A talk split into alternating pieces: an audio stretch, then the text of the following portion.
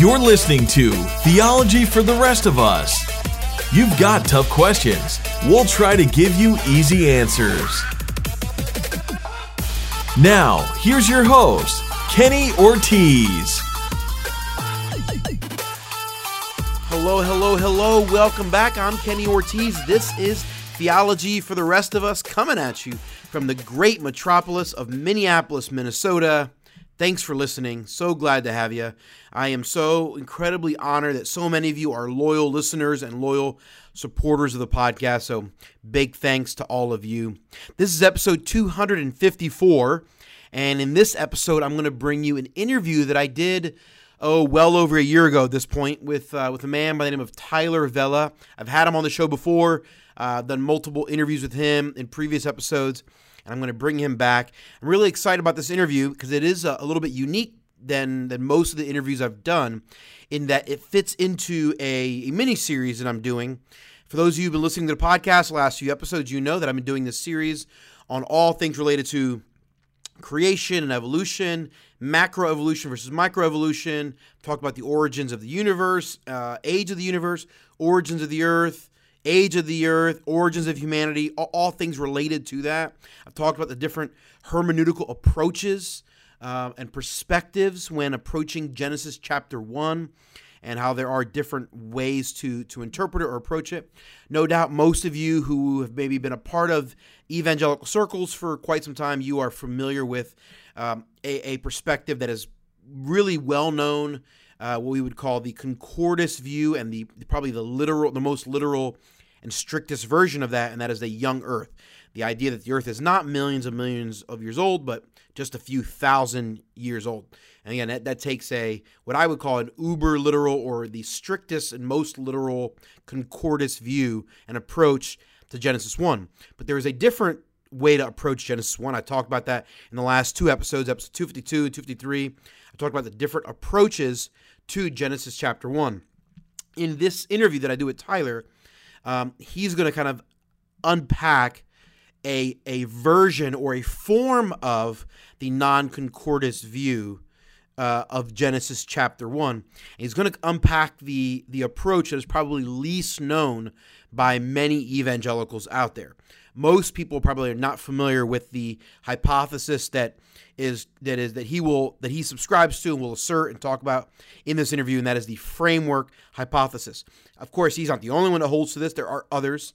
Um, and, and, and, and the way that he will articulate it, or the way it's been articulated in recent times, is relatively new to, to Christendom.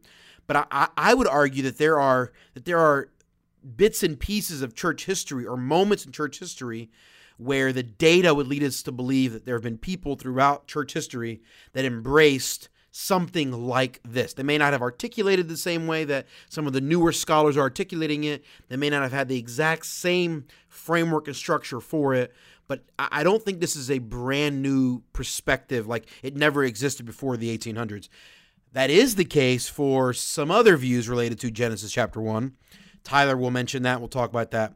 Uh, but I don't necessarily think that's the case. Um, in, in, for, for his particular view. This interview is also uh, a little bit unique, as I mentioned a moment ago, in that I do have lots of other interviews that I've done that don't fit into a series, and that just kind of dovetails into the fact that I do have lots of interviews in the can that I haven't gotten to. I haven't gotten a chance to post nearly as much as I wanted to. Over the last 12 to 15 months, I've done eh, more than two dozen interviews, uh, close to 30 interviews that I've that still need to be edited and posted I just haven't gotten there, but I promise I will. So, over the next few weeks and months, you're going to be seeing lots of interviews coming up that I've done with different people and authors. Um, and most of them are interviews that I've done not recently. Most of the ones, most them done, you know, uh, in 2017. So, at the record, as I'm recording this episode, it's it's May of 2018. So, most of them were in 2017. So, apologize to all of our interviewees as well to, to you, Tyler, uh, probably listening to this. So apologize it's taken so long to get this posted, but super excited to bring this episode to you. Uh, Tyler himself is a podcaster, author, theologian. Uh, himself. He is also uh, pro- currently working on some graduate work in seminary, as am I. Uh, Tyler's got a, a, a really great both apologetic and theology ministry. He spends a lot of his time uh, conversing and debating with atheists.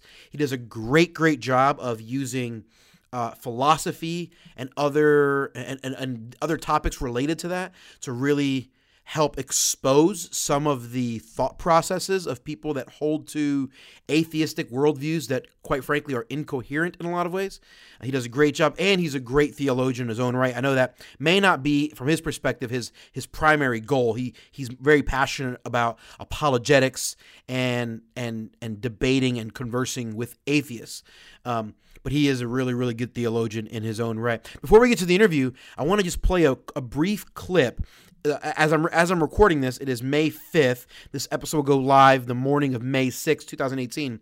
Uh, two weeks from today, um, two weeks from this weekend, Tyler and a group of dudes are hosting a conference called the Mentionables Conference. I actually mentioned this on the podcast a few days ago or a few weeks ago. I did a special promo. Uh, if you are anywhere near the Carolinas, if you're in North Carolina, South Carolina, Georgia, Virginia, Florida, anywhere in the Midwest, and you're in driving distance to the Carolinas, I would encourage you to to to potentially look into attending this conference. Now, even if you're far away, if you have the ability to travel there uh, or you got the weekend off, I would highly encourage you to, to consider this. Uh, this this conference being put on by a group of men called the Mentionables. It's really great stuff. So I'm going to play a quick advertisement for that conference right now. It all started with a small time dream. Hold a conference in a church. With a small budget, could we afford to bring in a Christian celebrity speaker? And with an ear to hear more than just the same canned messages, do we want to? With these two questions, the Mentionables were born. We found the best under the radar Christian apologists that we could find writers, podcasters, and bloggers. Their voice was small, but their message was huge. On May 18th and 19th, The Mentionables will be appearing in Greensboro head out to Greensboro Christian Church and hear this grassroots phenomena in action, featuring talks and a great debate. Head over to thementionables.org to get your tickets or call Greensboro Christian Church at 336 621 5226. The Mentionables. Small time voices, big time noise. And there you have it. Mentionable the conference May 18th and May 19th at Greensboro Christian Church in Greensboro, North Carolina. It's only 20 bucks. Head over to the website, check it out. The website is thementionables.org. Again, thementionables.org. You're going to get Tyler Vela and a bunch of other great theologians and apologists. I want to encourage you to check it out. If you're listening to this before May 18th, 2018, if you're listening to this after that, sorry, you missed the conference. Hope you check out the next one.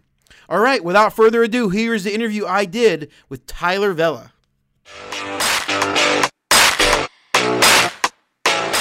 And we are back on the line with Tyler Vela from the great state of California. Tyler, how you feeling this evening, sir? I'm doing really well. Thank you for having me on. I appreciate it. Man, I uh, I'm a big big fan of your work. Love your podcast. I know I've had you on before, and I'm really really excited uh, to have you on again. Uh, as the audience heard in the preamble intro just a moment ago, um, I've I've been familiar with this idea of the Book of Genesis, or, or taking a different perspective on on the Book of Genesis.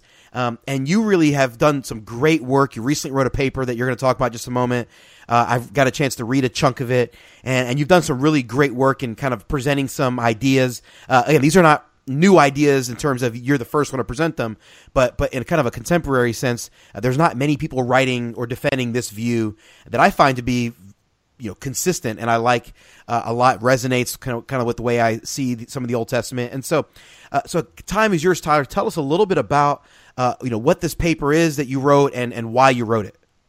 Sure. So um, I I largely take to what's called a framework um, interpretation of Genesis, um, which is uh, a non-literal view uh, of Genesis one um, that sees it as a um, that sees it as basically a, a literary um, uh, presentation of the creation account.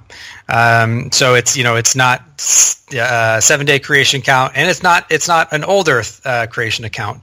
Um, literary framework kind of it's kind of funny. We'll get we'll, if anyone who's familiar with literary framework um, will get kind of accused of, of trying to smuggle in science which to anyone who holds literary framework is is a strange objection because we we look at young Earth creationists and we look at old Earth creationists and we we kind of uh, say to both of them, like you're you're trying to read it like a science book. Stop doing that. read it like an ancient Near Eastern uh, piece of literature, like we do for every other um, uh, aspect of the Bible. Um, so I, I, hold to a literary framework which which basically sees um, the the six days of natural creation um, as two tercets, two sets of threes, um, with days one through three being kind of the the spheres of creation, um, and then days four through six filling those those spheres with with the inhabitants of those different uh, of those different realms. Um, that's not very new. Um, I mean that that go that goes pretty far back. Meredith Kline was one of the first ones in kind of an academic realm to present something like that. Um, he wrote a paper back in uh, I think it was either the the, 50s or 60s. Um, uh, I think late 50s calls beca- uh, called because it had not rained, um, which is a fantastic um, fantastic article um, that he wrote in the Westminster Theological Journal. Um, that's not new. The framework view is not new. What's kind of new, um, and, and I recognize, is the work on what's called polemics um, and polemical theology. So I, I, get this a lot from John Currid, um, who's a professor out at RTS. And and John Currid has a strong background in Egyptology, um, and and he wrote a book called Against the Gods, in in which he looks through the Old Testament and he says, look, there's all these times where the biblical authors are taking motifs or themes or idioms that were common in their surrounding neighbors uh, in, in their kind of everyday language and he, and and the biblical authors flipping it on their head, um, and they're using it to satirize their neighbors and to elevate uh, Yahweh, to elevate God. And so he gives some really good examples. Um, so, uh, you, and, and we can go more into this, but just, just to kind of give a, a really clear example of, of some of these, when when Moses is is writing in Exodus, and over and over and over again you get this motif. It, it, always says that he redeems them with his with his mighty arm that it's by his strong hand his strong arm his mighty arm some right. some type of variation of that of that motif. Well if if you study through the literature uh, of ancient egypt that is a term that is exclusively used to describe pharaoh right? That's a term that's that's used only in in that culture in that area to describe how pharaoh exerts his will Right. right. So it's it's Pharaoh's strong right arm, uh, his mighty hand uh, that that delivers his people, or that um, that conquers uh, another another tribe, or or that helps uh, spread prosperity throughout the land. Um, so it's a pharaonic label, and it exists centuries, uh, you know, four or five centuries before Moses even enters the scene. And so what Moses is doing in, in Exodus, because really the Exodus account um, up until they leave is a conflict between Yahweh and the gods of Egypt right? Which Pharaoh was considered one of, and he was considered the top one, right? He was the incarnation uh, of, of Osiris or, or of Ra. And and so what, what Moses is doing is saying, look, it's not Pharaoh that is exercising might over Egypt with his mighty right arm. It's Yahweh that has his mighty right arm right? Yahweh is the true sovereign. Yahweh is the one that has the real mighty right arm. And so he's he's using in polemics. He's engaging in polemics. Um, he is taking a motif or an idiom that was common in, in his cultural context. He's flipping it, and not only is he satirizing the gods of Egypt, uh, but he's using it to show um, something theologically important and true about God. Um, that's polemics, and we see it throughout the Book of Exodus. It's pretty readily uh, and easily seen. Um, by the way, this is that that whole um, hardening of the heart uh, is actually a polemics as well. I'm not sure if we'll have time to get to that, but it's a really interesting one um, that has a whole lot of uh, relevance since um, the hardening of the heart comes up a lot in, in discussions uh, with Calvinists, Arminians, and stuff like that. Um, but we, we see it and we and we readily recognize polemics when we're talking about things like the ten plagues right? I, I mean any, anyone who's sat through a sunday school or anything through the ten plagues has probably had some one of their Sunday school teachers or a professor or a Bible study or something go through and show how literally every single one of the plagues is is a is a physical and natural polemic against one of the gods of Egypt. Right. Uh, right. So you, you have you have the blood in the Nile going against the the, the Nile god. Um, you you have Hopi, which is a frog god. uh, what do you think the plague of frogs is about? Look, it's it's not Hopi that is in control of the frogs. Um, so so you have you have all of these um, all of these different uh, polemical aspects. So what what is kind of new about the paper is I take that polemical spin that that Currid starts to develop, and it, and it happens all the way throughout. It happens to the prophets. Polemics polemics continues. Um, it continues against the Baals um, throughout. So whenever God is seen as riding on the clouds, right? We, I mean, we, we don't think God is actually physically riding on the clouds, right? But the Canaanites did. They thought Baal, who was a storm god, um, and so you you have uh, you have Yahweh being presented as no, uh, Baal is not in control of the storms. Yahweh is the creator that controls the elements, right? Um, so you, you have polemics throughout the entire Old Testament, and really, what what I'm what I'm arguing for is well, it starts directly in Genesis one. Um, we we start to see it in Genesis one. Um, and that doesn't mean that Genesis 1 is allegory or anything like that, which I know you will have some questions about later. Um, but if we see polemics throughout, especially it's, it's, it's readily seen throughout um, throughout the work uh, the works of, uh, of Moses, um, why shouldn't we expect to see it in, in theologically important areas like creation? Um, and so that's really what the paper is trying to develop man, I, I really, really, I, I, it makes sense to me. I love the way you've articulated it. And again, we're going to have some some quick, you know, we're going to dive in just a moment. I, I, was trying to think of a contemporary understanding of, of, of what might be a contemporary polemic that someone might use. And so I'm, I'm going to give you the one I came up with, and you can shoot it down tell me if it's crazy. Sure. Uh, uh, LeBron James, in my opinion, is the best basketball player on the planet today. And if for those people who are out there sports fans, um, and he is often referred to as King James. It's it's a you know, it's a it's a nickname that he was given. But if someone else came along that I thought was better when they were playing basketball, I might write an article that says so and so became the king.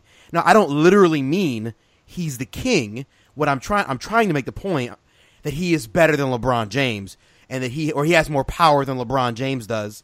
And I'm using the nickname that LeBron James has to sort of uh, to sort of mock LeBron James almost, and, and, to demonstrate there's someone who's better has come along. That's that would sort of be an NBA contemporary polemic. What do you think of my crazy idea there? That, that's uh, that's pretty good. Uh, so that, that is that that uh, that's a pr- probably probably one of the better ones. I, I had a hard time thinking of some con- contemporary polemics as well. Um, the the ones I was thinking of, uh, Trump has made it. You know, make America great again. Um, how many times have people done make X and X great again? Right. Um, they're they're using that uh, that type of polemics uh, often to satirize um, often satirize Trump uh, and usually to, to prop up something else. So um, that that's a that's a that's a good example of it. Um, what and what's important to polemics and, and, and we didn't really touch on this and it's it's not hugely relevant, but as far as literary theory goes, it, it is pretty it is pretty important.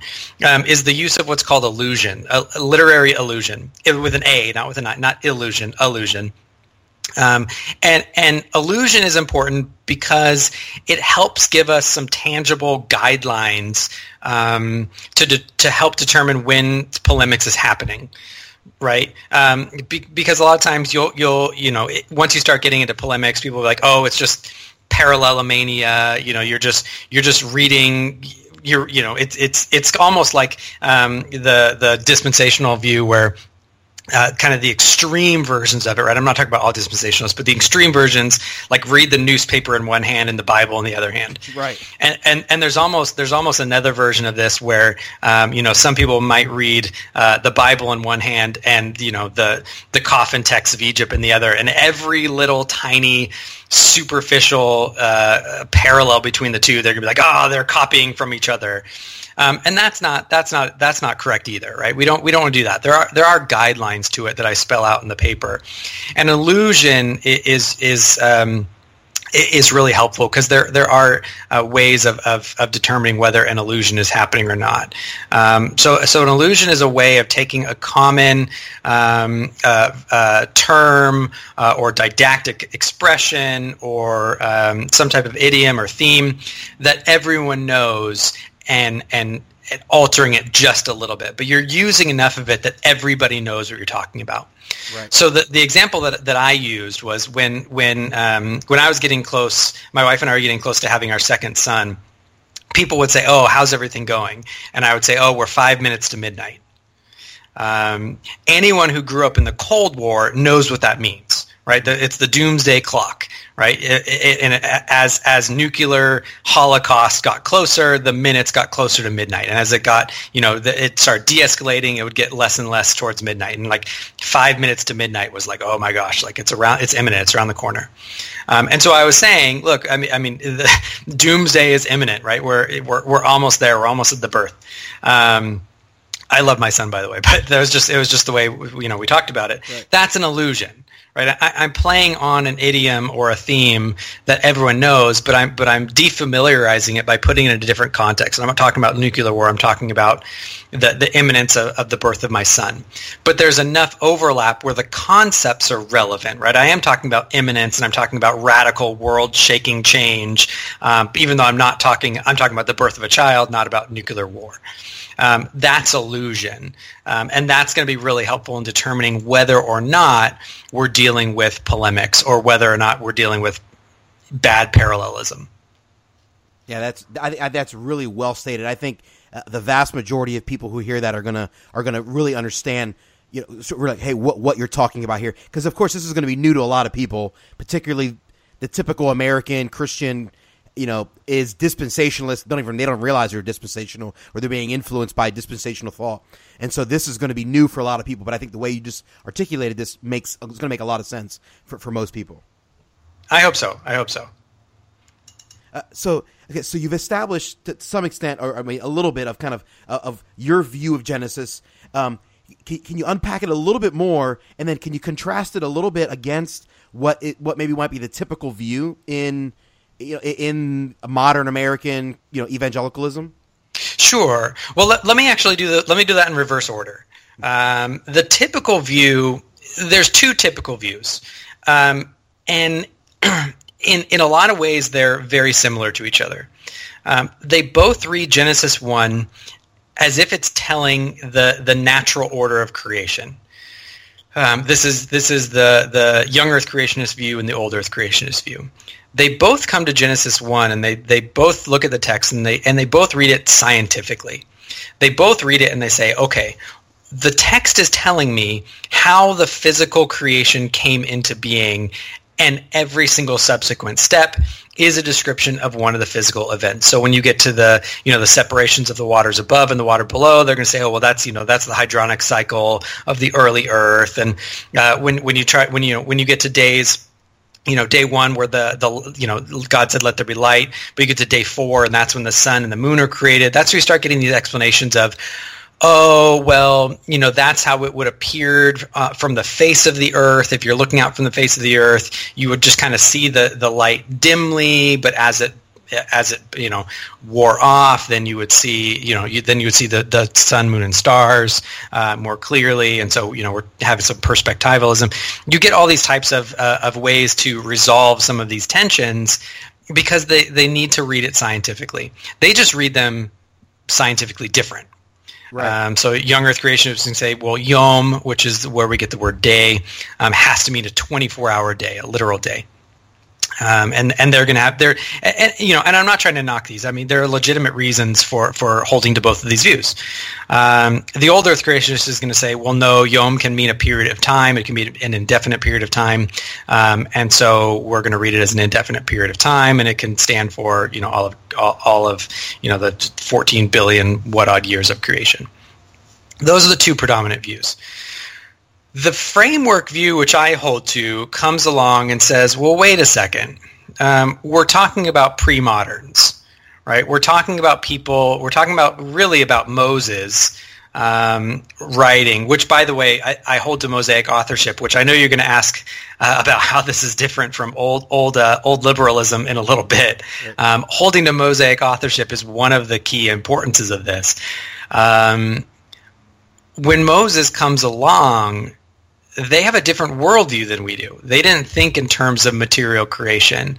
Um, they thought thought in terms of what John Walton calls a functional ontology. So they thought in terms of what things do, not what things are. And so for God to, to, to bring things into creation is to give them form and function.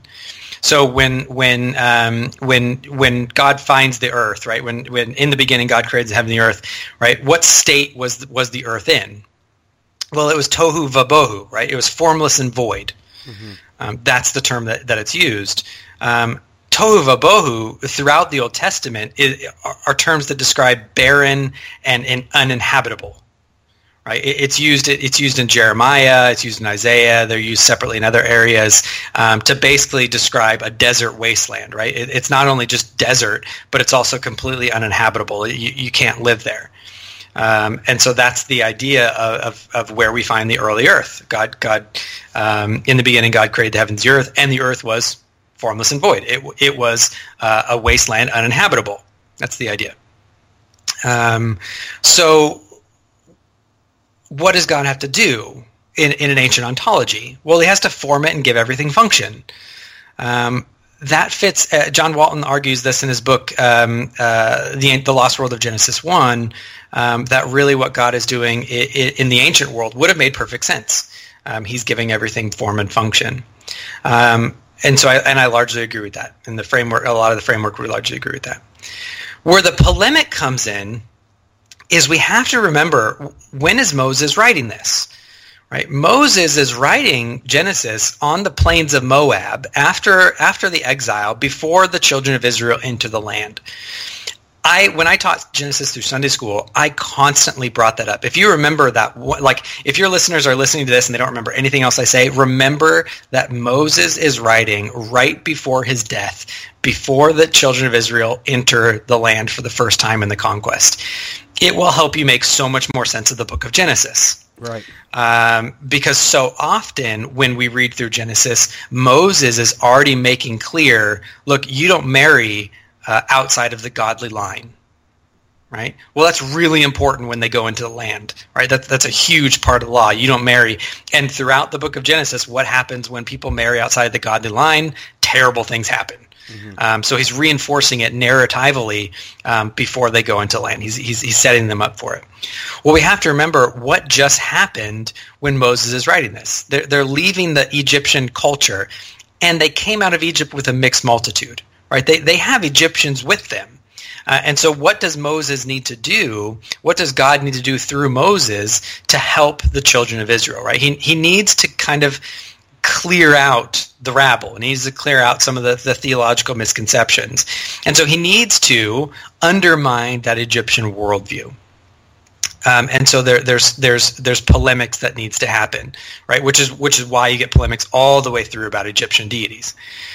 So when you read through Genesis one, um, what? So so let, let me ask you this. I'm going to give you a framework of a story, and you tell me what story this is. Okay right? So we start out and there's a pre-creation condition. Everything is lifeless.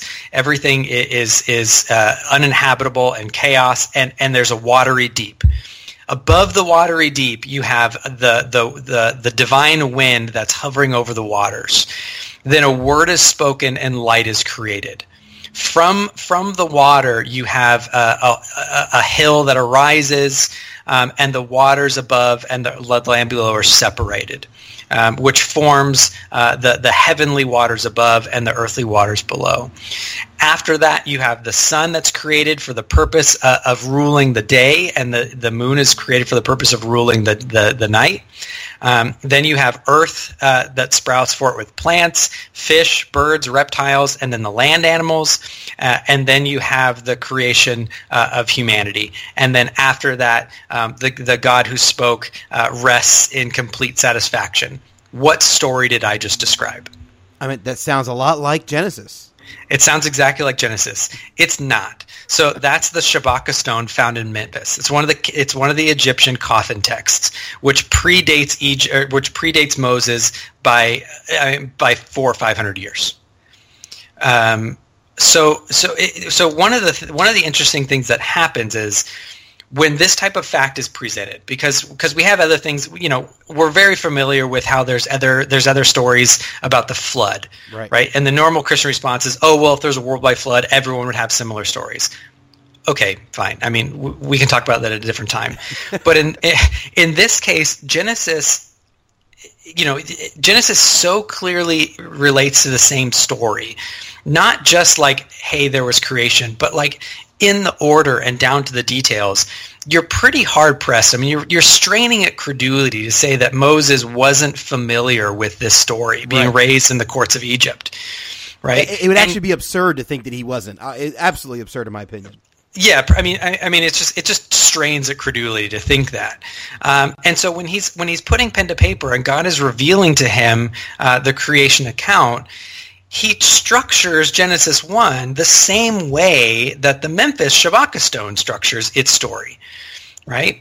Uh, that's polemics. But what he does, and what I left out intentionally, um, is he what Mo- Moses intentionally shows that Yahweh is the creator and nothing else is the creator. So so in in the Memphis stone, uh, everything is divine. So uh, uh, so I said the sun was was created to rule over the day. Well, in in in the Shabaka stone, that's because the sun is a deity and the moon is a deity, uh, and and the wind you know is is not just uh, uh, you know the the Holy Spirit of of the one true God. It's its own deity, and you have the different the different gods that are created to rule over the fish. I mean, you have it's a it's a polytheistic worldview, whereas Moses is very clear showing no it's not these gods that created it's yahweh the yeah. one true god that created everything. And he and and what's really interesting is if you read through genesis 1 he doesn't use the normal words for things like sun uh, and moon and stars right? He calls them the greater light and the lesser light. Um, that's because at this time period the the the word for sun and the word for moon had been turned into deities right? We, we, we often we often think of the, the Jews, the early Jews, as being oh they were you know they were good monotheistic Jews. They really weren't, and we know it historically. We know they weren't. We we found their cultic sites. We we know that they worshipped um, uh, the the sun and the moon. Um, we we know that they worshipped Yarich, uh, which is which was the moon. Um, we we know that they worshipped uh, uh Shemesh uh, as as a deity, so which is the sun. So so what Moses is doing is being very clear. He's saying, look, I'm not even going to call them those names because they're they're not divine. It's right. the greater light and the lesser light. That's it. And God created them. Yahweh is the one true creator. Um, uh, which which he so he so he's taking these these um, these very common stories and idioms and everything and he's and he's recasting them he's reflipping them to show you know who the one true creator is Yahweh is um, over and over and over again. So if you read through the paper, I give just tons of examples um, where it's showing um, that that Moses is very intentionally saying uh, Yahweh is the one true creator um, of all of creation, and there there are no other deities involved in any of it. It's a it's a monotheistic cosmogony. Um, uh, cosmogony is just the, the fancy word for uh, the the how the creation came into being. Um, so it's it's kind of this this divine one-upmanship where where Moses is saying, nope, sorry, you you Egyptians who are with us, you you got to scrap that. Your understanding of how and how the earth came into creation and who runs it and who belongs to it is wrong, um, and this is this is the right way. Man, it's really, really good. Uh, You know, I think sometimes we forget. I know many of us we, we we we grow up in our churches or youth groups or Sunday schools, and we and we think of the Jews being in this vacuum, and, and we forget that the people of Israel they, they had just spent. I mean, all- everyone who's in the desert, they've spent the entire lives living in Egypt, and then when they come out of Egypt, they've, as you just said, there's a mixed bag of people there. That God, God is making the point, or He's establishing a, a foundation for a a worldview that is much different than what many of them were, were familiar with. And Moses brilliantly turns takes what they're familiar with and turns it on their turns it on its head to point it all to, to the one true God. Uh, it, it really, uh, really, really good. I think the point you made earlier, and I just want to reiterate. Uh, I mean, whether it's whether it's Genesis one, whether it's understanding the Nephilim, whether it's understanding chunks of the Psalms, there are so many times in the Old Testament that if we can remember this is Moses writing after you know when they're in the plains of Moab, if that can be remembered, it does, as you said, really remind us of. It gives us it sheds light on some things that are really valuable. Yeah, yeah, and I and I think it's also it's important to remember because right now uh, some of your listeners are probably just super upset about this. Uh, to be I, honest, I hope so. um, which which you know I, I understand. This is where I push back, though. I, I'm going to push back a little bit, and, and they're going to say, "Look, you can't read Genesis one that way because if you do, you're throwing out a literal, you know, you're throwing out literal creation, um, which what what that actually means is you're throwing out, you know, a young Earth creationist usually."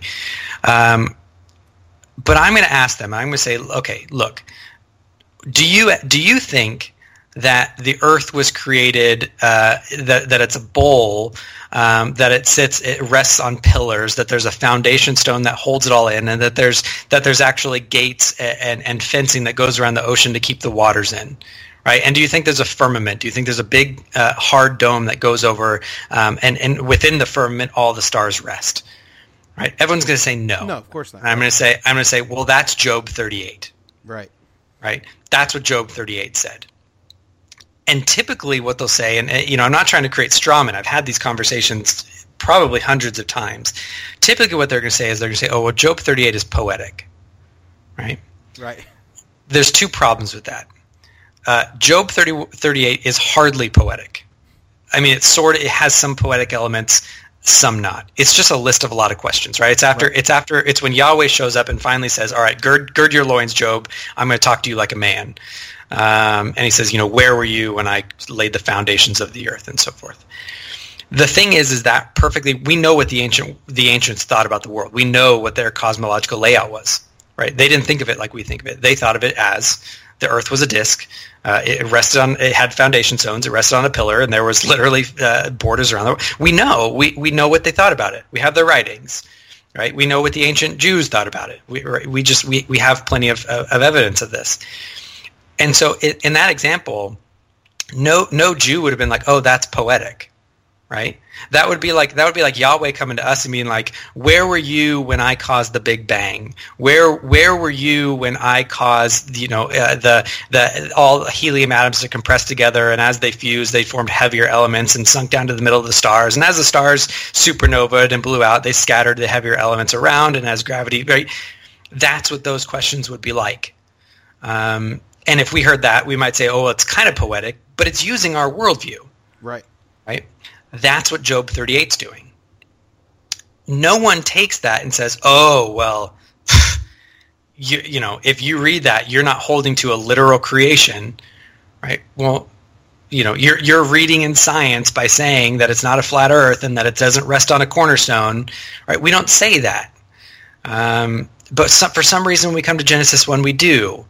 Um, even though Genesis 1 is far more poetic Right. uh, than than Job 38. Any, anyone who's familiar with Hebrew literature, it's funny because you read through it and you and, and the editors of your Bible put it in this weird scansion. They don't quite put it in poetry, but they don't put it in pro- prose either. And it's largely political. It really should be in poetic scansion. There's so much repetition. There's so much allusion. There's there's so it's so heavily weighted with with Hebrew poetic um, literary features. It, it's like one of the most poetic sections that we have, um, and so it really should be. Um, and, and yet we we take it as uh, that it has to be read in this kind of literal way. That we don't read any of their creation accounts that way, and, and we don't we don't have a problem when when we read the other creation accounts, uh, like like in Psalm 19 and, and Job 38. We we just don't have a problem with people when they read it as poetic. It's right. just not an issue. Um, I had some, uh, I had someone ask me that. I mean, recently uh, they literally just said to me, "Well, how, how, can you take Genesis?" And I use the word poetic, and I, you know, I, I, don't know if that's the right literary word I want to use. You're using it, so I feel more, I feel confirmed now or affirmed. but I, I, as someone said to me, it, um, you, you're reading it, or why do you, why do you take these perspectives? I said, well, because because the first several chapters of Genesis are written in a very poetic manner. He goes, well, how do you know that? And I said, well, I said, all with all due respect, I it was a younger guy, so I, I spoke to him a little more firmly. It was a young, young, young guy in his twenties who was a little arrogant, and I said, yeah. I said, well, because I've taken a Hebrew class and you haven't. I mean, I, and I didn't mean, and I didn't mean to be condescending. It was just, it, I, I find so often, I don't know if this is your experience, that people who just, who either haven't really studied it or just refuse to study it are the ones that have a strong opinion. But if you actually study it, I mean, and I'm not a Hebrew expert by any means. I've, I've taken one biblical Hebrew class, and it, it became abundantly clear to me that, that, that Genesis 1 should not be read like it's a science textbook. I should not read this like it's a geography textbook. Uh, that, that's not how I ought to approach this. Is that your experience as well? Yeah, it is a little bit. Um, a lot of times, it's it's people who have only who don't study it, or if they they've read everything um, from you know answers in Genesis, and that's the only side they they've read. For example, um, the and, and, the thing is is that the so they they'll they'll say like oh well you know it, you can't read Genesis one as poetic and and really it poetry is probably a, a, safe way to do it because you can also have historically accurate poems. Correct. Right. Um, the the Midnight Ride of Paul Revere. Right. Do we do we think that just because it's poetic that it didn't happen? Well, no. Right. right. So, so just because it's poetry also doesn't undermine that it's historical. Uh, it just might not happen in the exact order, and, and I'll talk about you know there's there's some other interesting things that have to do with that. Um, but uh, yeah, I, I, found that the, the usually the more dogmatic they are, the the less they've studied or the less they're willing to study it. Um, but at the same time, part of it also comes from studying not just Hebrew but hermeneutics, because we also understand that that poetry and prose is not like black and white it's really a sliding scale, especially when you're starting in ancient languages. Um, you can have very poetic prose, and you can have very kind of stark uh, poetry. Um, it, it, it's not it's not like oh you know this is exactly prose and this is exactly poetry, um, and, and and so that that's kind of what plays into it. But um, at the very least, Genesis 1 is highly stylized, tons of literary structures, tons of chiasms, tons of repetition, um, ton, ton, tons and tons of just these literary um, framework uh, hooks that, that the rest of the narrative falls on. Um, so, I, I, mean, really, the only thing that keeps people from saying that it's full poetry whatsoever is that it uses a vav cons- uh, consecutive, um, which which is um, really the way that it says "and this" in Hebrew, and it, it keeps narratives going, um, which is which is you know a Hebrew marker for historical narrative. Um, so it has vav consecutive throughout there, but it has every other marker of Hebrew poetry you could possibly think of in there as well. Um, so you know, it's it's it's far, far, far, far more on the poetic side than on the prose side, um, is, which is interesting. At what point in the Book of Genesis do we see this? Um, I think I know the answer, but I want, to, I get your thought. At what point in the Book of Genesis does do we go away from the uh, the the over the overly poetic nature to a what might feel a little more historical or a little more textual. At what point in the book do we see Moses making that transition, if at all? Yeah, absolutely. Uh, uh, uh, Genesis two. Okay. Um, I mean, you you have so in Genesis one, and you'll notice this in your Bible if you open it again. They they do that kind of like quasi poetic scansion, right? It's it's indented on both sides, but it's not set in poetry, you know, uh, layout. But it's not the same prose historical as the rest of it. But you'll see in Genesis two, it goes back to normal scansion right? Um, because in Genesis 2, you stop having all of the repetition and you stop having all of the literary structures and you stop having um, all of the intricately tight chiastic structures and you stop having all of this type of poetic structures, right? Which also explains why there's two different creation accounts. Um, One of them is a highly stylized, highly poetic, polemical account. The other one is a temple text um, which I also get to in the paper, probably outside of what we want to talk about here. Um, but but it functions as a temple text uh, where where the garden is is the the the temple, the inner courts, and and um, you know where God resides is the holy of holies, and Adam serves as uh, as, as a priest um, to tend and to serve, which is the two words that are used um, to describe the Levites and what they're supposed to do uh, in the tabernacle. Mm-hmm. Um, so it turns into a temple text, and there's some really interesting polemical aspects of the temple text compared to other Egyptian and Canaanite temple texts in there as well. Um, so there's still polemics happening, but it's very clearly not poetic anymore. Um, it's very clearly exhibiting this is out now. Now we are hitting history. Um, and, and and a lot of times people object well you know you can't you can't re, you know you can't consistently read one as poetry and and the, and the rest is not. And i wanted to say well sure you can. Right. We do, we do it all the time. I, I, mean do you suddenly go oh well there's there's narrative in, in exodus 14 but once we get to moses song in exodus 15 you know you can't read the rest of exodus as narrative because you, you read that one chapter as poetry.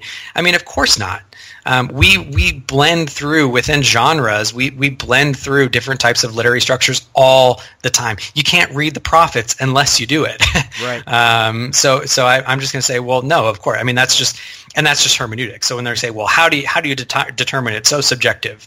Well, it's not subjective. That's that's what hermeneutics is for. That's what study is for, um, to help to help us understand these types of things. Um, and I don't claim to have it all all figured out. I mean, there are still some problems. Every every view is going to have questions that are harder to answer on one view than on the other. Um, but but I think the weight of the evidence falls towards this view. Yeah, and I I, I I've obviously you're, you're, preaching to the choir with me. Uh, uh, as you said earlier, though, there are definitely people listening to this that are thinking either one, I've never heard this, this is crazy, or two, these guys are undermining the credibility of the scripture. And I mean, that, yep. those are the those are the thoughts. Um, well, yeah, and, and, and let me address that too really fast because what's really interesting is we have no problem with this when it comes to the Gospels, right? The Gospels are straightforward history, but anyone who studied the Gospels, e- even even you know, kind of uh, young Earth creationists, uh, high, high, tightly literal um, uh, dispensationalists, are going to recognize that the Gospels aren't written in chronological order. Right. Matthew is written thematically. But we don't say just because it's not written in chronological, chronological order, it's written thematically, which is really a literary organization. Um, we're not going to say, oh, well, it undermines credibility, right? It, it undermines inerrancy or, or, or, inspiration. We're going to say, well, no, just they, they didn't write history like we write history. Right. And it's not a problem. Um, and I'm just going to say, well, why don't we do that with Genesis 1? Why, why, is that somehow a problem? Why, why can God inspire a creation account in Job 38 that's quote unquote poetic and it's not a problem for inspiration because God inspired it? But if I'm going to say, oh, well, God inspired Moses to write a literary account that was polemicizing um, the ancient Near Eastern or the ancient Near Eastern concepts of, of the deities, specifically the Egyptians, why would that be undermining inspiration? Right? If, if, if that if that's what the authorial intent was, if that's if that's how Moses meant it, then that's how God inspired Moses to mean it, and there right. shouldn't be a problem. And that's exactly you know that was actually one of my one of the thoughts I wanted to I wanted to ask you. I, I think I've got my own speculation as, but this feels like a a more contemporary debate. You know, as I read through uh, some of the reformers, when I read through Calvin's commentaries, when I read through you know uh, middle age Catholic monks, and I, this doesn't feel like a debate that was happening in the 1300s or, or in the in the sixth century.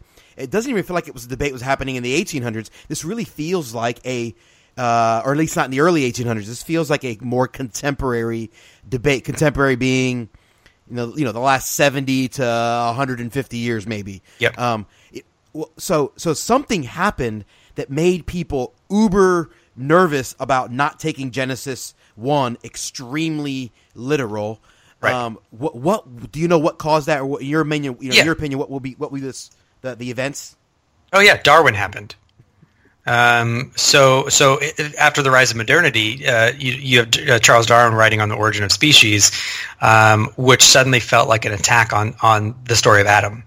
Right. So so if you so if you have Adam, uh, you know, evolving from from prior uh, ape uh, species, what does that do to sin? What does that do to creation? What does that do to um, are being made in the image of God, right? There, there, there are all kinds of problems that, that arise from that theologically. So be, before before evolution came around, uh, people could have these debates, and it, it just wasn't an issue, right? I mean, before Darwin came around, you had old Earth creationists, you had young Earth creationists, you had people like Augustine who basically said, look, uh, it, it, could be whatever. I mean, Augustine uh, basically said, uh, "Don't hold your view of Genesis so tightly that that we'll discover things in nature and it'll make you look stupid." Um, I mean, he put it much more eloquently than that, right. but um, he was and, right. And he, he, was right, by the way. Yeah, and and he and and uh, Augustine holds to spontaneous creation. He thought all seven days of creation were representative of one instant of creation. Um, so so you, I mean, you, you have you have uh, divergent views you know all the way back from from the beginning. And, and there's disagreement that happens uh, as well in some of the the midrash and some of the different uh, Jewish views as well. Um, I mean it's it's still predominantly what we would call young earth creationism right? But as mo- most of that was actually not from reading Genesis 1 it was from um, doing the the genealogies is actually what drove it until Darwin um, and once Darwin happened, and you have the rise of the scientific method, and you have the rise of modernity, um, you have the church then reacting um, and and trying to fight fire with fire and say, well, you know, we we need to stand on the authority of the scriptures. But now you have the scriptures have to uphold, or, or science has to uphold the scriptures, and scriptures has to uphold the science. And so you have the development of you know creation science and, and all that kind of stuff, and they need to speak to each other. Um, and they need to uphold each other, and, and they need to uphold each other specifically against um, uh, evolutionary views or anything that smacks of it. Right, so so uh, being an atheistic evolutionist is almost as bad to some people uh, as being you know a Christian theistic evolutionist. Right, you you might, you might as well just all go to hell together. Um, to some people, um, which is sad. Uh, Lee, Lee, Irons, who um, who contributed to the book The Genesis Debate, which I, I mean I highly recommend to anyone. It, it's um, one of the best books, the multi-view books that, that I've read on it. Um, and and Lee Irons uh, and Meredith Kline co-wrote the, the the side that, that argues for the framework model. He he has a podcast um, called The Glory Cloud, which they're going through Meredith Kline's theology, and and they make the point of look. if young earth creationism is true and it's that important like for some people if, if you don't hold to young earth creationism like they question your salvation right? They're going to say it's like the most important theological doctrine never repeated again in the scriptures right? Right. If it's if it's that important um, it's never brought up again. No one seems to care about the age of the earth ever again after genesis 1 mm. it's just not important to anyone in the scriptures. It's, it, it, it never even comes up. Um, with with a possible exception of Exodus 20, which uh, you know we can get into later if you'd like. And, and there's there's I, I, think that isn't talking about the age of the earth, anyways. But um, so it's like the most important theological point never brought up again. However, um, things like God's sovereignty um, and, and, God's control over creation, uh, and are being made in the image of God, um, and and are being uh, you know creaturely kings to exercise dominion, and and the use of rest, and and all of these other things that and themes that things like framework theology develop are mentioned constantly throughout the scriptures. Um, and and so uh, the framework the framework folk like myself are going to say, why don't we focus on that when we're talking about Genesis one? You can hold to whatever view you want to about the, the what the days mean. Go for it. Go nuts. Um, but why don't we focus when we talk about Genesis 1 uh, about the really important theological matters um, that are repeated consistently and constantly throughout the rest of scriptures and lead us towards Christ? Man, that's, um, that, really, that's going to be much more important. Man, I, I, I agree wholeheartedly. What a great, uh, I think that's a great challenge. Uh, not, not just with Genesis 1. I think there's lots of passages of scripture uh, throughout the, the Old Testament that I think we oftentimes forget. In the in the Gospel of John, Jesus said Jesus makes it very clear. All of the law and the prophets they, they speak to one thing. They speak to me. Jesus says, yep. and um, and I, I think there is elements of the character and nature of God that we can pull out from these passages. But instead of doing that, which I think is the, the right thing, or maybe the will be the most the most beneficial thing, we sort of get lost in these ancillary things. In my, in my opinion, what, what I would call ancillary. Um, that's a really, really great thought. Okay, so you've said a couple things that I really like, and I want you to unpack or, or at least touch on a little bit if you can. Um, you've kind of talked on the idea that uh, Genesis one is not speaking to a natural order of things, or not necessarily the way we typically have thought about it in our modern evangelical circles, particularly in our in some of the dispensational circles that are out there. And, and I apologize if anyone listening to this is offended by that. I don't mean to. Uh, just just just kind of ma- making a fact that's the reality in dispensational circles. Um, that is that is the no- there, there is a, a normal view or a typical view, so to speak. So we've already sort of said, hey, we don't necessarily subscribe that this is a natural order of things in Genesis. Um, wh- are there other clues? You've already sort of alluded to some. Can you give us any specific examples of clues from Genesis one that you would say, okay, th- this points to this being a polemic, or, or this points to this? Are there other clues or other examples of that, that point to Genesis one being a polemic that could be helpful to a listener? Yeah, so, so it's a good question. Um, so so I gave I gave the structure of of um, of the account, right? So that that order from you know pre-creation and the lifeless cosmos and the water deep, right? You you have you have the literary structure of of the Memphis uh, Shabaka Stone uh, narrative um, that Moses is clearly tapping into. Um, you you do have other issues um, that that rise up um, as well. So um, you you have some um, not only um, terminological uh, similarities, uh, but conceptual ones. Um, and so the the the tohu vabohu, right, the empty and formless, the formless and void. Um, in the Egyptian stories, um, not it's not tohu vabohu, it's hehu, which means something like um, boundless indif- indifferentiation, right? It's just kind of um, uh, chaos. Every everything is you, you can't differentiate between everything. It's just kind of this amorphous chaos. That that's the starting point. Um, you you have in the original you have darkness hovering over the water deep in Genesis one. Um, in uh, in the Shabaka stone you have uh, you have darkness hovering over the primordial waters right? So, so you have you have a lot of these similarities that that go through it. Um, you also have what what's interesting um, is that the creation uh, of humans um, are are served to show that we are not menial labor to the gods.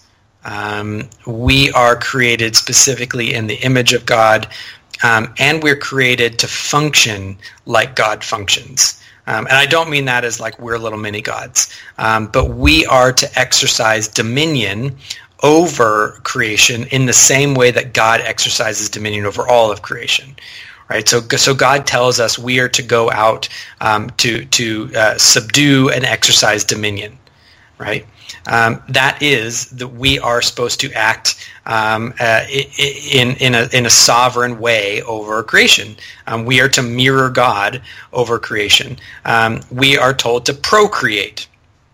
Um, we we can't create ex nihilo from nothing, but we are told to uh, to be creative in our activities. We're, we're told to to, to create. Um, so so there's there's all kinds uh, of things throughout um, throughout that show some of these some of these polemical aspects to it.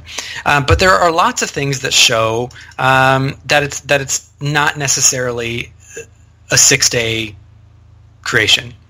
Um, Meredith Kline points out um, that in in Genesis, uh, I think it's Genesis two four two six. Um, that that the, the there no no shrub of the field has sprouted up because it had not yet rained. Right. Um, well, what that tells us is that is that God God wants to use natural means in order to to bring about natural means. God uses rain to make plants grow. Um, why why is it that, that that has to be the case in Genesis 2, but in Genesis 1, it's all has to be special creation? Um, right, and, and a lot of times young earth creationists will say, oh, well, you, are you saying that God can't do it? No, God God can do it. He, he just clearly chooses not to, and he tells us that he chooses not to. Um, along the same line, light is made in Genesis 1. The sun is made in Genesis 4 um, and there's three days in between. Right. Right. This is problematic uh, on a young Earth creation account. Now they have they have answers to try to get around it, but it's but it is problematic because we're told in day four what was the purpose of the sun. Right, the purpose of the sun was to govern daytime and nighttime, uh, to govern uh, for seas and days and times. Right, the whole point of the sun and the moon was so that you could have days, right, on the earth. Right. Um, well, you had three days before that, right? So, so what governed those three days, mm-hmm. right? Um, that's a problem. Um, so the the framework is going to say, oh well, day one and day four are describing the same day, right? You, you, have you have days one through three are are these um, you know the, these spheres of creation, and days four through six are are the population of those spheres. The the the, the creaturely kingdoms and the creaturely kings, right? So you, you have the creaturely kingdom uh, of of day and night, um, and you have the kings of day and night, which is the the, the sun and the, and the moon. Um, and so really it's it's it's kind of reverting back to day one, but it's showing which king populated that that sphere, which what, what exercised dominion. Um, now the young Earth creationist is going to say, oh well, you know, 24 hours is just one rotation on the axle. God could have made a stationary light, uh, you know, where the sun would be, right? You could you could have all these kind of explanations, which is, I mean, it's starting to get a little strenuous once you start doing some of those types of somersaults. But we also have to remember that God created light at the end, and, and what did he what did he say about the first day? Right, that it was good. Mm. Um, well, it, it couldn't have been that good if three days later he scrapped it and did something else. uh, I mean, so, so you, I mean, again, they, they, you know, they have answers to get out of these things, but you you have some of these problems that start arising when you actually start looking at how the days relate to each other. Um, and and I should and I should say that just just because I'm pointing out these problems, right, doesn't mean that the Earth isn't six thousand years old right? And I and I have other complaints about the way the old Earth creationists read it as well, right? Where you, where you read this massive, you know, 14 billion year gap between Genesis one and Genesis two, and you know, like eh, just none of that's in the text. So what does the text say? What's the authorial intent? And and I just find both of them lacking.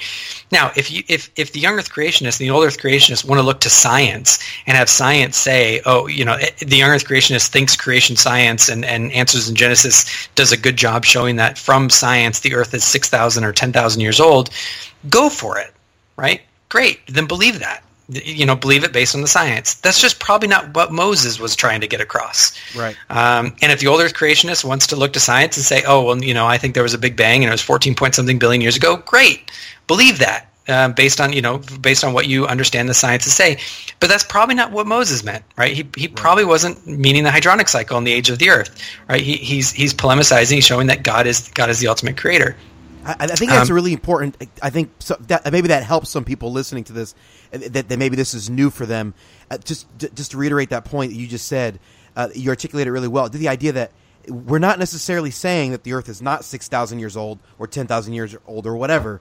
We're just saying that wasn't Moses' point in Genesis one. That wasn't right. that wasn't the main thrust of what he was trying to communicate, and it probably wasn't anywhere near his radar. Like the idea of communicating the age of the Earth he didn't seem to care about that. That wasn't. He was trying to point to the fact that Yahweh is the sovereign creator overall, over over overall of creation.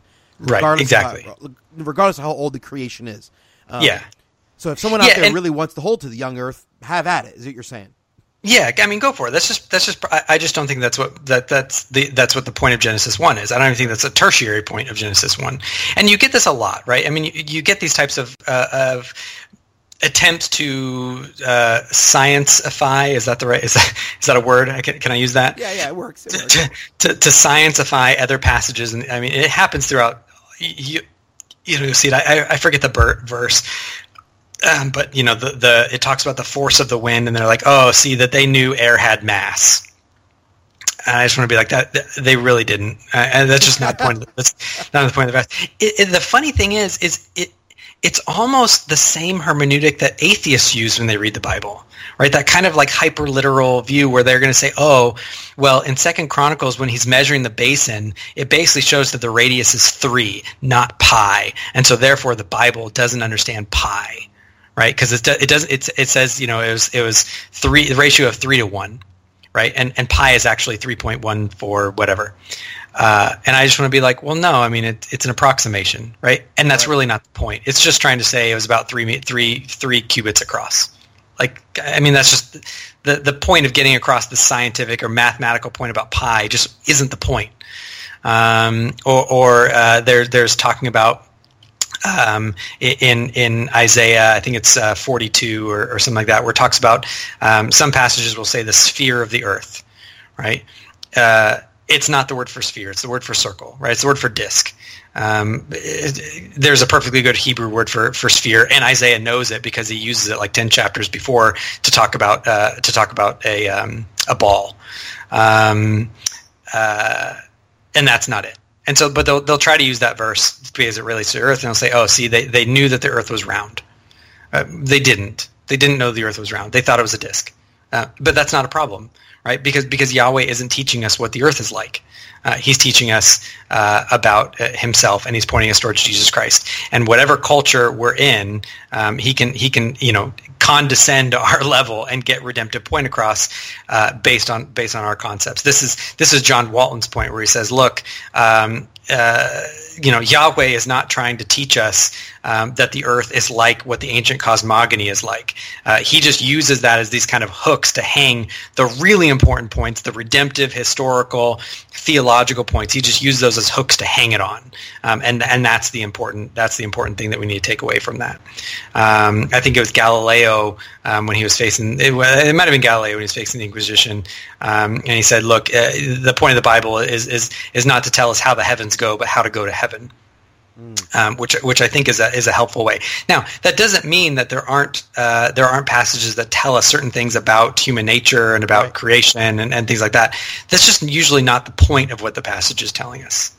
Um, right, the the the example of uh, of the spotted and the striped goats. Uh, that uh, it was Jacob that he puts the fence up by the thing. Right, that's not telling us breeding practices. Um, so you know, don't don't try to do that if you if you're raising goats. Um, that's just not the point of the passage. It's not trying to tell us uh, about zoology at that point. That's really, really, uh, really good. And again, it doesn't mean that there are not truths that, that might be applicable to our lives or, or truths that are, are maybe fun to know. It just means that that's not the thrust of the passage. That's not the point that Moses or whatever other writer is writing throughout the course of the Old Testament. That wasn't the point of what they were trying to get across to us.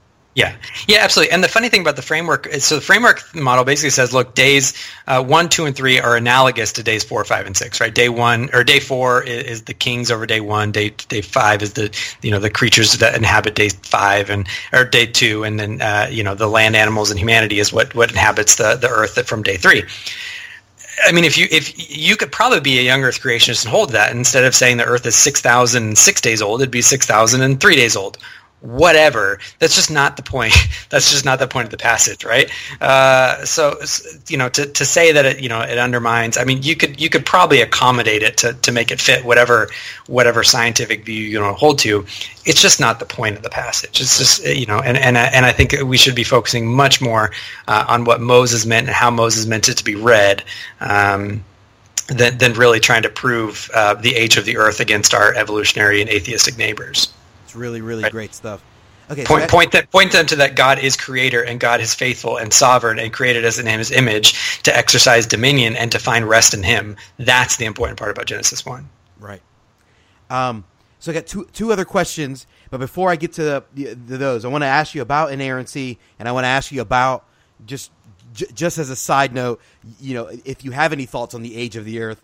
Um, before we get to those, any any other thoughts that you think regard uh, regarding the the framework perspective, whether it be polemics, whether any other elements out there that are related to this, you think, you know, people who who love and trust God ought to know this, or it would be it'd be helpful for them to know this particular thing. Um, no, I mean just just being aware of it and and and, um, and doing some good good research and, and good reading up on it if you're interested. Um, I have a lot of sources in the paper. Um, uh, you know, I, have mentioned a couple. I've mentioned um, Lee Lee Irons uh, and his contribution to that Genesis debate. Uh, John Walton's book, John Currid's book. I mean, there, there's there's some really really helpful works out there um, uh, that you can find in the in the footnotes and the references in the paper. Really, really good. Okay, so uh, there's a debate that goes on often about the idea of theological liberalism. Um, mm-hmm. uh, we we have not covered this in the podcast at all. So, g- give us like a twelve second version of what theological liberalism is, and then spend more time kind of unpacking why the the framework view and the idea of the polemics of Genesis does not necessarily fall into the camp, or or why it yeah. doesn't fall into the camp of liberalism. Yeah, I mean, the the snapshot of liberalism is that it's nonsense. Um, Can I tweet I, that? I mean, tweet you that. can. That's good. You can. The, the I mean, the liberalism came out of kind of uh, you know German higher criticism, um, and, and, it and it looked at the history uh, of Israel and tried to read it um, in kind of sociological terms. Um, and so it said, you know, um, really after the exile, you have the you know this the the Jews um, trying to come up with their own history, and so they're taking these kind of different uh, different sources and they're redacting them together to get the Bible. So you get source criticism out of it, um, and you have most of the Old Old Testament then, in, under a liberal view, um, being written, kind of trying to justify their own existence after the exile, you know, in the in the sixth, fifth, and fourth century uh, before Christ. Um, and, and, so they're going to say, you know, look, it's not inspired. It's not that, you know, it, it, it, tells us more sociologically about the Jews than it does anything about God himself. Um, which is which is obviously um, absurd. Um, well, I mean, I, I, I think it is that they'll they'll they'll disagree. Um, this is different for numerous reasons. Uh, one of them is, is, the fact, and this is why I said, look, I, I hold to Mosaic authorship. Um, uh, I, I, think there's I think there's very very good reasons to, to hold um, that this was written uh, in in in somewhere somewhere around the 1400s or 1200s, depending on when you date the Exodus. Whenever you date the Exodus, right around that time, shortly following um, by by by Moses at that point. Um, and so so you have the mediator of the covenant with God, um, the the you know the, uh, ascribing what God has revealed to him. Um, so it, it entirely protects uh, inerrancy uh, and inspiration um, because it, it's you know it's whatever it, whatever it, whatever it was that was inspired for Moses to write, he wrote. Um, the question is just what's the authorial intent? What what did Moses intend to write? What did what did God inspire him to write? Um, so so it's it's different in that regard um, from from theological liberalism. Um, I also got it just as an aside. It was kind of funny. I got accused of Gnosticism, which was interesting. Um, Gnostic, really? Yeah, which was interesting because uh, this person who you know who I love very much, he's actually a really nice guy. Um, but he said, "Look, what you're basically saying is, you, you, know, it's heresy because you're undermining the perspicuity of Scripture. Right? The perspicuity of Scripture." Uh, as he argued, meant that every aspect of the Bible is easy to understand. Right? It's it's it's uh, pers- uh, perspicuous. Um, that, that's clear right? Um, you know, it's so clear even a child can read it. The problem is that's not theologically what anyone means by perspicuity of Scripture. Right. Right, uh, in, in, all of the Reformed confessions and and and throughout uh, history, uh, theological history, no one says every aspect of the Bible is easy to understand. I mean, Peter says the writings of Paul are hard to understand. Exactly. Right. That's exactly. Um, I was thinking that immediately. Yeah, so I mean that's just not what perspicuity means, right? Um, so it, it just means that perspicuity just means look, the overall message of redemption is so simple that even a child can understand the basics of it. Um, I, you know, I, we are still plumbing the depths of what it even means to be saved in Christ, right? Um, right? It, it, it's it's it's it's clear enough that a child can get it, but it's deep enough that we will investigate it for the rest of our lives, right? But that also doesn't mean that every single passage is equally clear. Some passages I read and I'm just like, I've studied this, I, have written papers on it. I'm not even sure what my view of the passage is. Um, so, so I, I don't think that. I, but I think we can understand. You know, I don't think this is as hard as other passages. Um, I think we can. But he basically said, look, what you're saying is that you have this you have this Gnostic knowledge that only you academics have, right? It takes it takes all this study for for even the simple person to understand Genesis one. Um, which first and foremost, I'm going to say, well, is it bad that we study, right. um, you know, to educate ourselves? Um, but I'm also going to say, well, no. I, I mean, I, I, think if we read Genesis 1, if we read it in a vacuum and we didn't have all this baggage of young earth creationism, old earth creationism, and creation wars and arguing against evolution, um, I think the, the, the import and the purpose of Genesis 1 would be clear God is creator of all things. Uh, we are made in, his image, and we are to find rest in him. Um, you know, I, I, think that's entirely clear. Um, now, the more we study, the more we might realize, oh, well, there's polemics happening, and there's allusion happening. Oh, and, and Genesis 2 starts, uh, you know, a, a couple chapter temp- temple text. Um, you know, we, we can discover more features of it, and we can come to understand it better. Um, but but I, I don't think the message of Genesis 1 is all that hard to, to figure out from reading it. Um, so you know, there's not some type of secret Gnostic that only a few of us, you know, truly enlightened ones have. Um, so, which, and then I also pushed back and I said, look, um, without without reading a single uh, historian, um, anything like that, why don't you tell me what the book of Obadiah is about? Um, right? Without without studying the history of the kings and the divided kingdom, you you read Obadiah and tell me what's happening. You can't do it. You need to study the history behind what's happening yep. um, to understand. You know why is Obadiah you know uh, giving the proclamation that he's giving. Um, so so I don't think there's a problem with needing to understand and study the history about it. But but it, it, again, it's, it's it's it's just it's not liberalism, right? It's not denying inerrancy. It's not denying inspiration. It's a, it's actually you know it's not saying that it's that it's a late creation uh, used to justify uh, you know the existence of the priestly class after the exile, right? None of that. Um, it, you know, it, it is entirely um, the work that we all think it is, written by Moses. It's just that he, got, he was inspired to say something else than what we typically think he was. That's really that, that's a really great point. Um, I think there are many people don't realize so much of the uh, the, the the stuff that came out of the 1800s, out you know mostly German theologians, um, that that has sort of invaded you know modern evangelicalism. Um, really plagues us more than people realize. And I think there's people embracing elements of liberalism that don't even realize it. So I appreciate you very clearly and succinctly saying this is what liberalism is. He, here's wh- why this is not that. We, we are still holding to inspiration, inerrancy. We believe Moses wrote it. Um, we, we and we believe he wrote it for a very clear purpose, um, which is very different yeah. than what the German liberal, liberals of the 1800s and early 1900s are doing.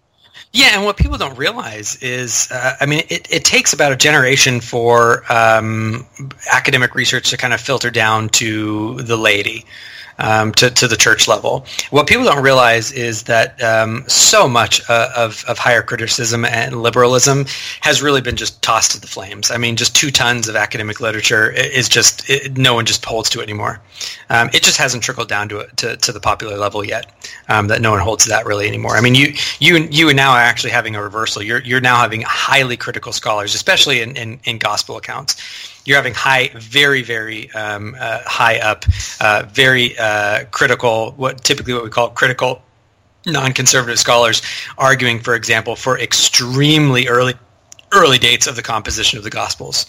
Um, so where, whereas you know a, a generation ago, um, you would have everyone uh, you know critical scholars saying that the Gospels were written in the second century. Um, they're they're just they they've reversed course just because we we've we found so many manuscripts and there's been so many so much evidence and it's been refuted so many times. And the same thing has happened in Old Testament studies. I, I mean, uh, the, source criticism um, has just died a death of a thousand qualifications. Um, so there you know there's still some aspects of it that that critical scholars hold to, but um, a lot of the stuff that we that we think of when we think of higher criticism just is is is already in the wastebasket. Man, I love I love it. Praise the Lord. Uh, yeah, and uh, and and I'm excited about the potential to continue to get more evidence for an earlier writing of Revelation, but that's a whole different episode of the podcast.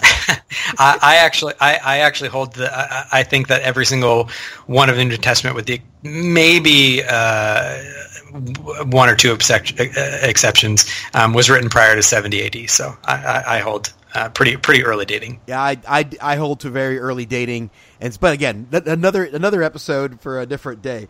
Okay, yeah. okay. So I promised there would be. I've got one more question for you. Uh, before I get to that, is um, well, let's get to that one. Then we'll go back. Then we'll, we'll ask you about sources and other resources. Um, so Genesis one aside for a moment.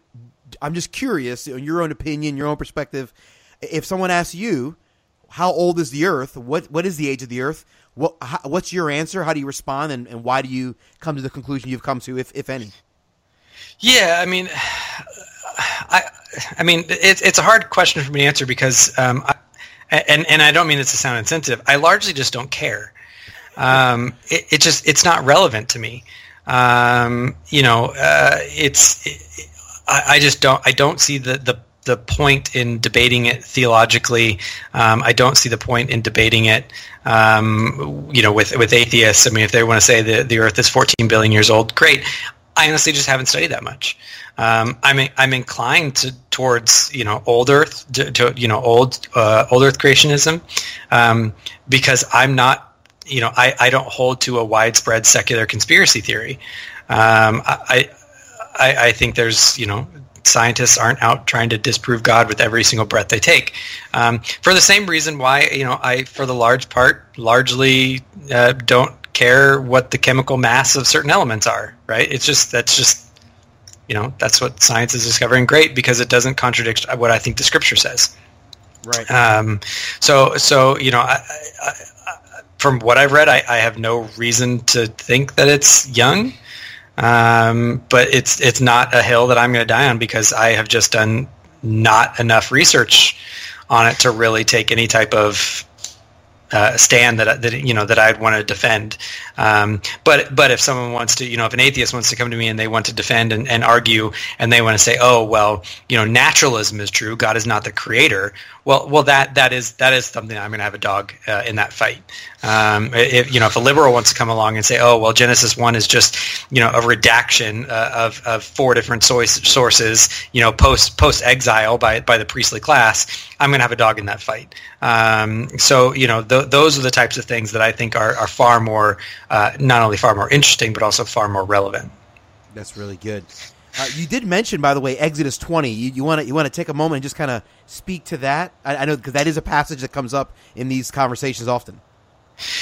Yeah. So um, Exodus 20 is um, the giving of the law, um, and it it says. Uh, let me let me actually pull it up. I, I don't want to do it by memory and, and not do it justice. Um, it's the giving of the law, and it's and it's the part of the law that gives the Sabbath ordinance. Um, right? Oh, I looked up Genesis 20. Um, it's it's the part that gives the Sabbath, um, and and it roots the Sabbath in the creation account, right? So. Um, uh,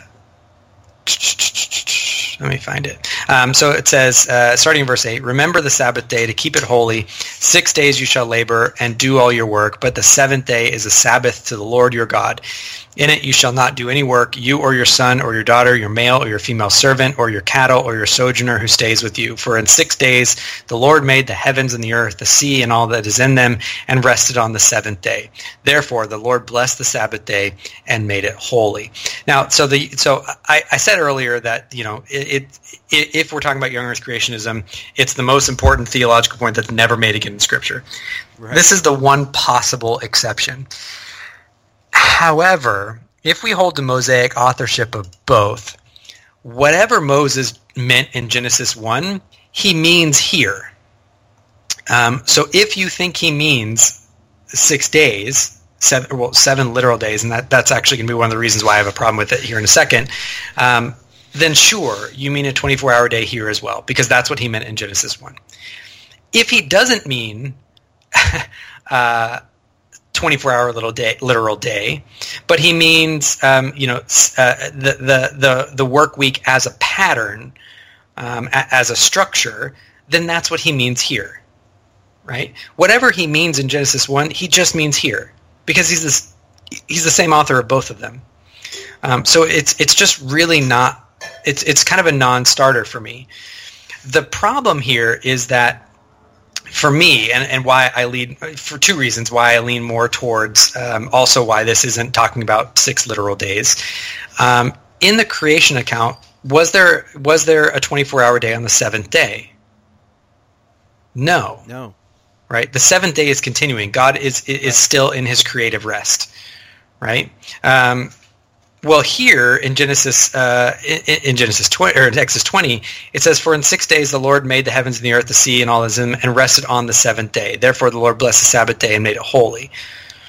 Well, the pattern for us is that we're supposed to rest on the seventh day, right? We, it, it's not that he's saying, "Look, you get to work for six days and then rest from there on out." right? Mm-hmm. So so the day the days seem to be working analogically as a pattern, like a series of seven and it's not a problem. Um, this is also the pattern that's set for Sabbath years right? So so we have this pattern for Sabbath days, for Sabbath years, and for the year of Jubilee, which is really Sabbath a Sabbath of Sabbath years, right? Seven sets of seven years, um, where where you have rest on on the final one. Um, for the finals, you know, you you you, it, it, you proclaim freedom to, to everyone, right? There's final rest, um, right? So the, the point seems to be you you you have this pattern of, of, of a series of six uh, periods, and then you and then you rest on the seventh. And it, and it has to be an analogy because we go back to work after the seventh, whereas whereas God continued to rest, sort of. Um, if you remember um, when when Jesus uh, is confronted um, about working on the Sabbath, right? His argument's interesting. He he says, "For just as, as my Father is working, so am I." Right? He, because he's the Lord of the Sabbath. Right. Well, what does that mean? Well, that means the Lord is still working on the Sabbath. Um, and so Jesus, as the Lord of the Sabbath, is able to as well. He makes that very, it's a very nuanced, but it's a very interesting theological argument that he's making there. Um, and so the, the, the, seventh day, the Sabbath day, is, is clearly longer than a 24-hour day. In Genesis 1, you don't have morning and evening, you don't have a day, you don't have, you know, and, and God pronouncing that it was good. He just rested um, indefinitely. Um, and so you have that pattern being set. So, so I, I think there's there's also good good arguments um, from from um, both the the the the lack of a morning and evening on the seventh day on creation, um, and the pattern being set for the other years of jubilee, and in Jesus' argument that he makes uh, in Matthew um, for for um, the intent being a, a, pattern of seven, not a set of uh, of seven literal days. That's a that's maybe the best uh, explanation or commentary I've heard uh, coming out of any thoughts related to Exodus 20 um, and and how that and how the parallels between Genesis 1 and there. So that is that is absolutely fantastic. Um, is that covered? You cover that in your paper as well? Uh, I don't cover that many papers, oh. so I, am actually uh, I'm working on a part two of the paper, um, which actually all, all said and done, there might be three parts, which I'm looking at doing a, a book on, um, which deals with, with all of these types of issues um, surrounding Genesis one. Um, that that it, it's in the, it's in the forthcoming forthcoming paper. I love it, and I'm sure you got plenty of time on your hands. You know, you only have two kids under two. You know, you've yeah, got plenty of time. I'm sure two two kids under two, work full time. I'm an elder, go to school, get working my masters. You know, have, have try try to try to you know spend some time with my wife and sleep and eat in there somewhere. That's good. Yeah. Uh, uh, Mr. Vela, with, with, the, with, the, podcast. that's right. Throw the podcast in there, uh, and then and then you're spending a chunk of time investing in my audience here. Uh, this has been really, really fantastic. Uh, I really, really appreciate your time and your investment. Um, if uh, if anyone wants to do additional reading, study, um, we'll definitely get a link to your paper and get that on get on our site. Um, any other additional resources you might recommend to anyone that says I really want to dive into this? Um, yeah, so the the, the book is called the Genesis Debate. Um, it's one of the multi views. It's a three view one. Um, one of the reasons why I think this one is the best one is because um, not only does so a lot of the multi view ones they'll they'll give their view and then the other contributors will be able to give a response, and that's it. This view actually allows the contributors to give a rejoinder to the responses against their view, which is really, really helpful. It's really interesting. Um, and that one is uh, has the foreword by Norman Geisler. Um, it's called the, the Genesis Debate. Um, that one's really helpful. Um, I also think uh, John Walton's book, um, The Lost World of Genesis 1 is helpful. Um, John Currid's book, Against the Gods, is very helpful. and John Walton actually has a lecture called called um, Reading Genesis with Ancient Eyes. You can find it on YouTube, uh, which is extremely helpful uh, for that as well. Um, so there, there's some really good resources out there. Um, there. There's a lot of articles that are being published um, uh, lately on on um, seeing Genesis uh, or seeing uh, Egypt as the historical background for um, for the Pentateuch rather than Mesopotamian um, or, or Assyrian literature, which is also one of the big differences between a more conservative and a more liberal view. and so there's some really good research coming out on that as well. And, we, we and there's some sure. there's some papers that are linked uh, that are in the footnotes and the citations uh, of the paper. Awesome. So we will have your paper linked up in the show notes for this episode, as well as uh, multiple. Uh, all of those books will have uh, listed and linked up in the show notes there. Um, Mr. Vela will also have all of your contact info in the show notes, so people can check uh, can check out the Freed Thinker podcast, which I'm a big big fan of and love your work there. And we'll make sure that everyone can get get a hold of you there. I really really appreciate your time. Thank you so much for spending time investing in the audience this evening. Thanks so much for having me. I really appreciate being here.